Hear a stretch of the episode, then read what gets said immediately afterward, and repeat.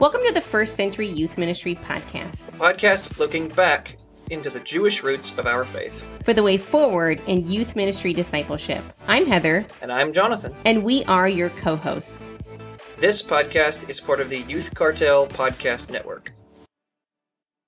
Hey, friends, welcome back once again as Jonathan and I are continuing to walk through our series called In Between the Testaments, and we have been hitting Herod the Great these past few weeks, as Jonathan has said here, the not so great, and you've probably felt that too over the past few weeks. And as you've read your Bible, and hopefully you're learning some fun stuff that maybe you're teaching to some of the teens in your midst, or whoever else you're ministering to, or maybe to your own self, um, that you're learning more about our Master Yeshua and you're falling more in love with him and with the Bible.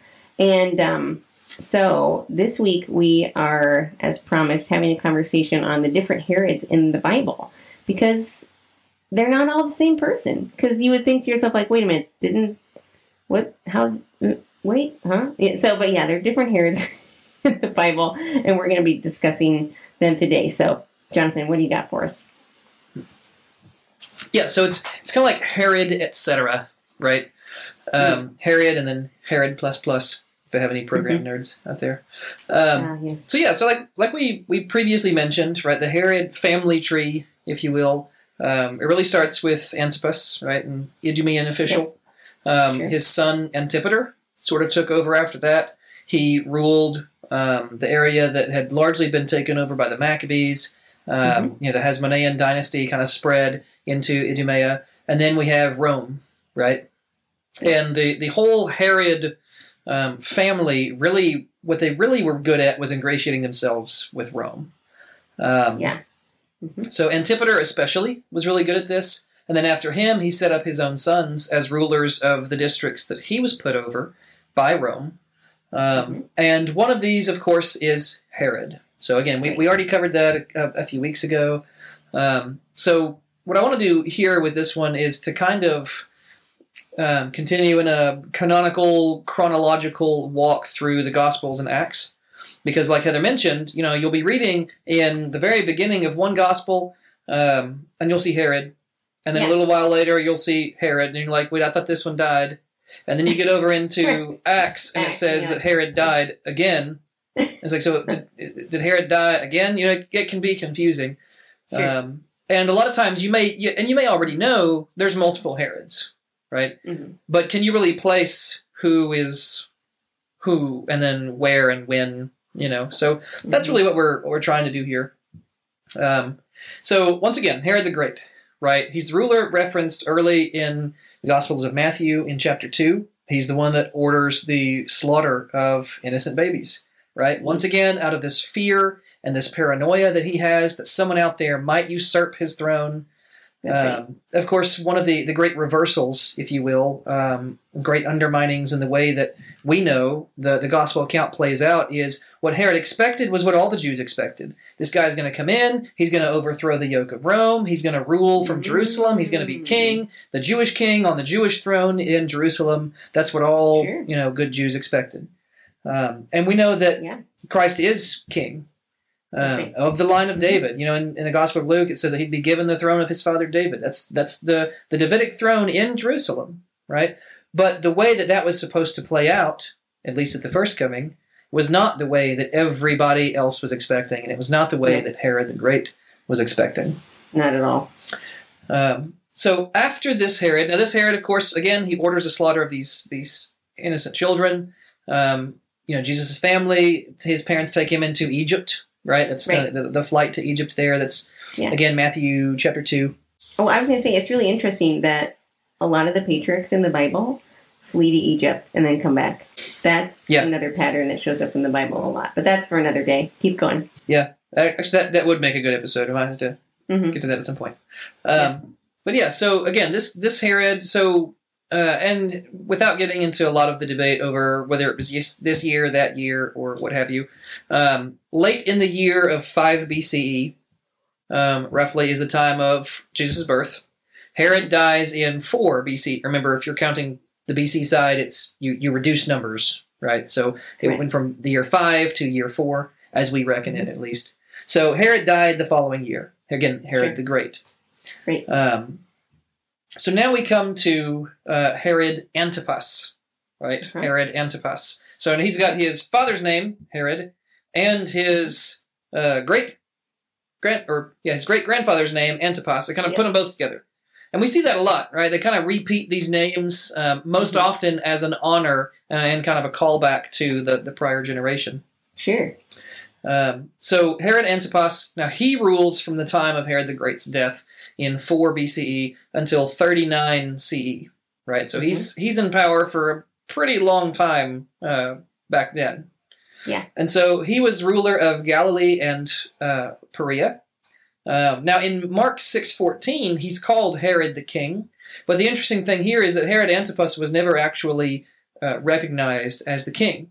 He was left Mhm. these areas to rule according to his father's will, um, but he was not officially granted kingship by Rome. So Caesar never Mhm. actually declared him king. Yeah. Um, now, Mark calling him king is most likely from the people's perspective, because if you were a Galilean, for example, Herod basically was king, right? His Right. his dad was king, so now he's here. He's basically king, right? He's still the, the ruler in charge. Right. Um, Matthew 14 and Luke 3 refer to Herod Antipas as the tetrarch, right? Tetrarch, um, yes. kind of a, a fancy word. There's a five dollar word. Um, so tetra, right? Tetra is Greek. It means four. So Mhm. 4 and then arch, uh, meaning you know arche, archon, um, to to have preeminence or to rule, or in some cases a prince, right? So a tetrarch was a ruler of a fourth, right? And you'd say the fourth because that division uh, was split up into four pieces. So Herod Antipas was ruler of one of these four slices uh, Sure. under Rome. All of this under Rome.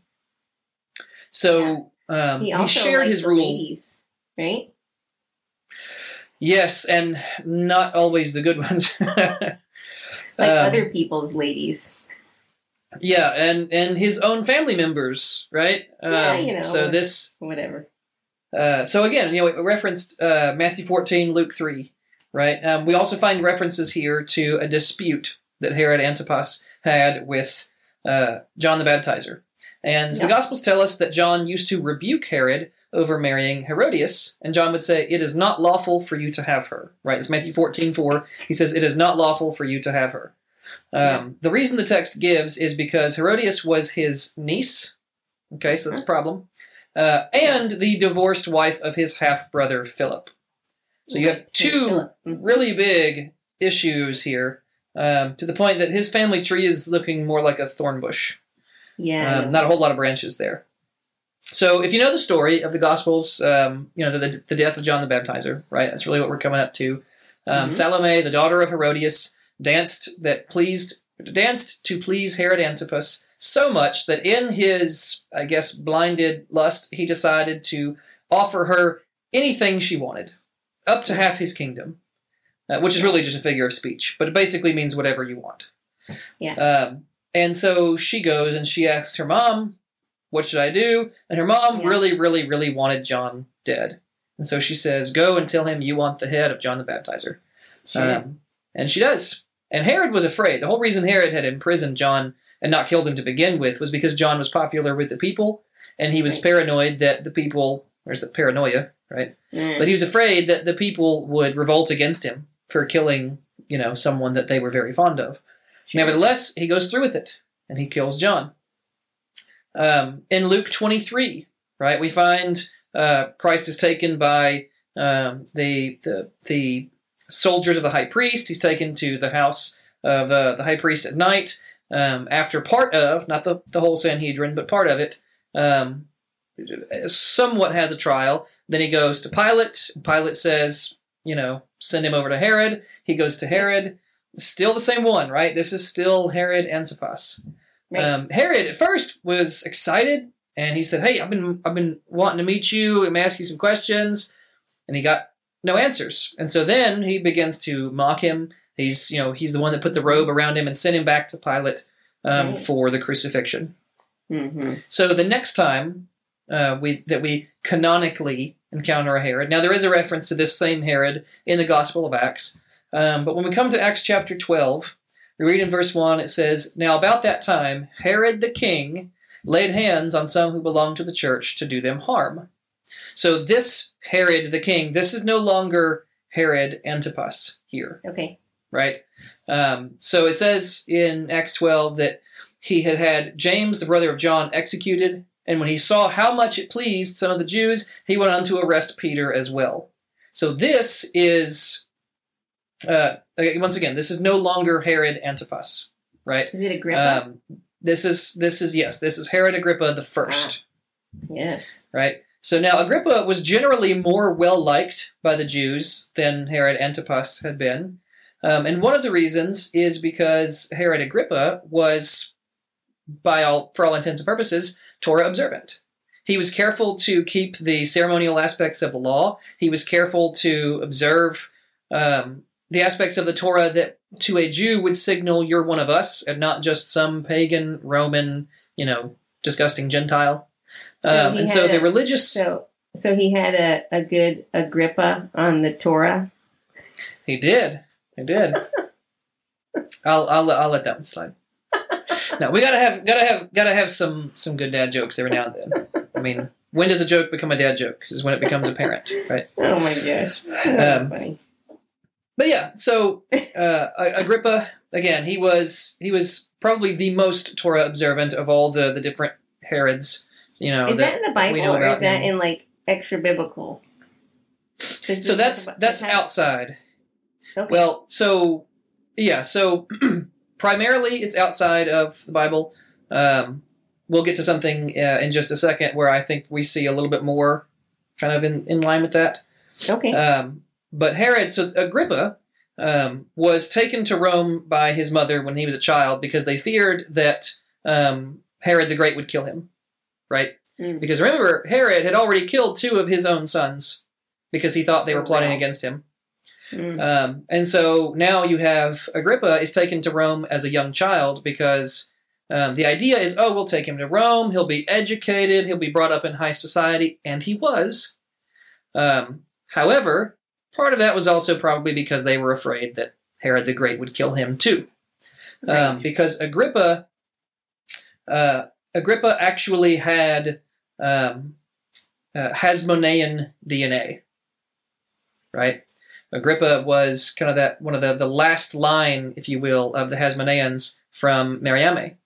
oh. Um, okay. Sure. so yeah, see, it starts getting interesting, um, as if it wasn't already. But Right. Indeed. so now Herod Antipas had also gotten into a feud with Agrippa.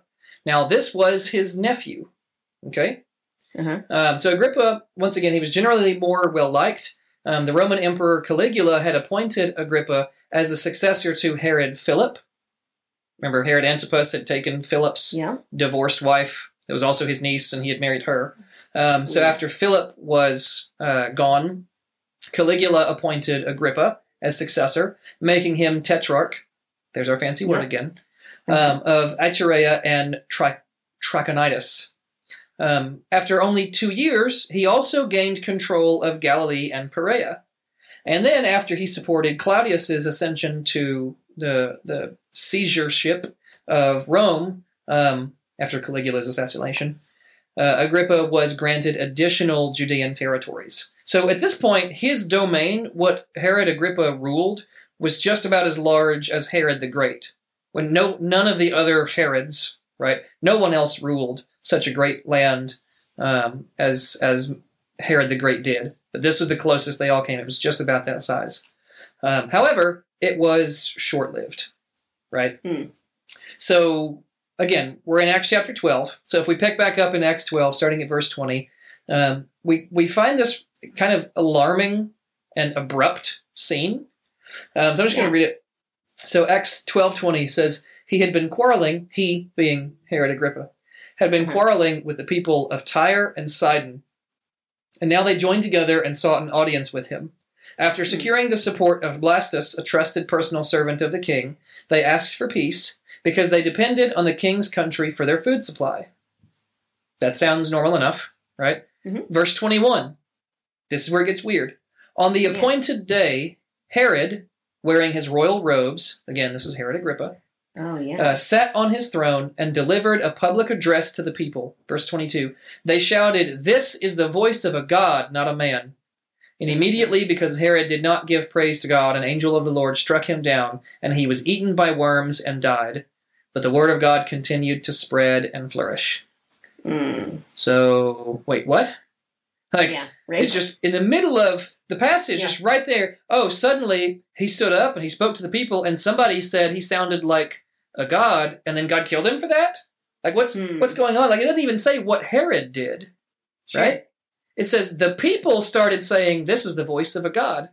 Yeah. Um, so my theory here, I side with with some of the, the more speculative scholars, I guess we'll say here, okay. um, in that what was really going on was that Herod Agrippa, now we know from Acts 12 again, he continued to persecute the early believers, right? We already read that. He had um, some of the uh, apostles, he had them killed. He had Right. Peter thrown in jail, right? So he was he was really on that kind of like Saul of Tarsus sort of uh, path of look, what I'm doing, I'm going to get rid of them because of my own zeal, Sure. right? and that was that was essentially Paul's whole thing. It wasn't that Paul was a very bloody person that wanted to kill people, but Paul wanted to do what he thought was the, the benefit, right? He wanted to Sure.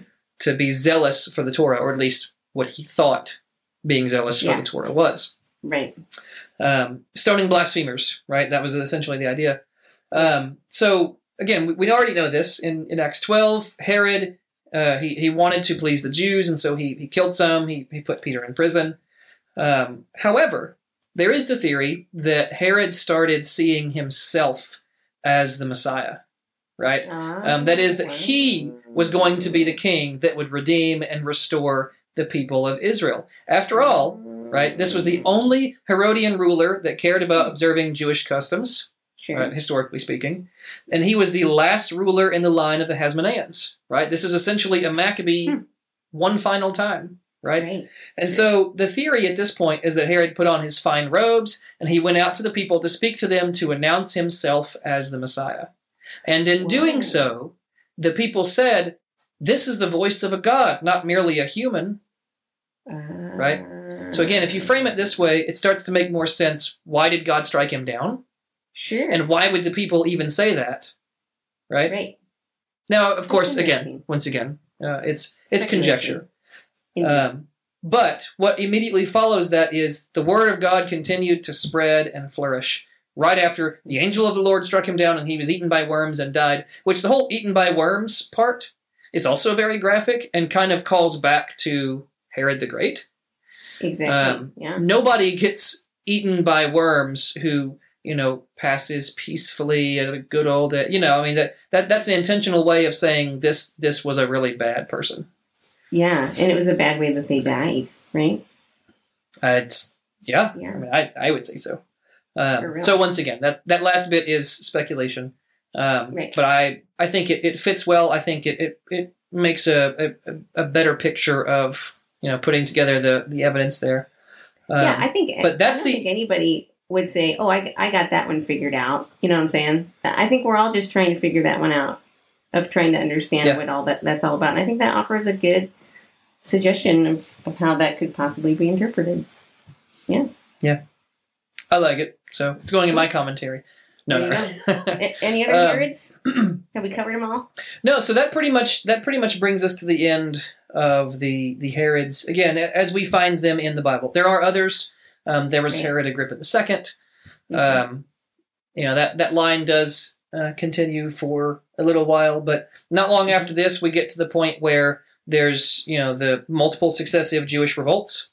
Um, then Rome comes in and destroys the temple, and then there's kind of the the last hurrah, if you will, during the Bar Kokhba uh, revolt in the second century, and then Rome puts an end to that as well. So the the independent, the semi independent rulership over Judea um, would after this with with Herod Agrippa uh, in the, the I think forty something uh, A.D. was was his death. Um, but you know we come up to 60, 67 through sixty nine um, was one of the Jewish revolts. So Yeah. you know you start to come to to kind of an end of that era anyway. Right. And you think, and you look at that, and you, I mean, living during that time, you would think the Herods are so powerful. They have such influence.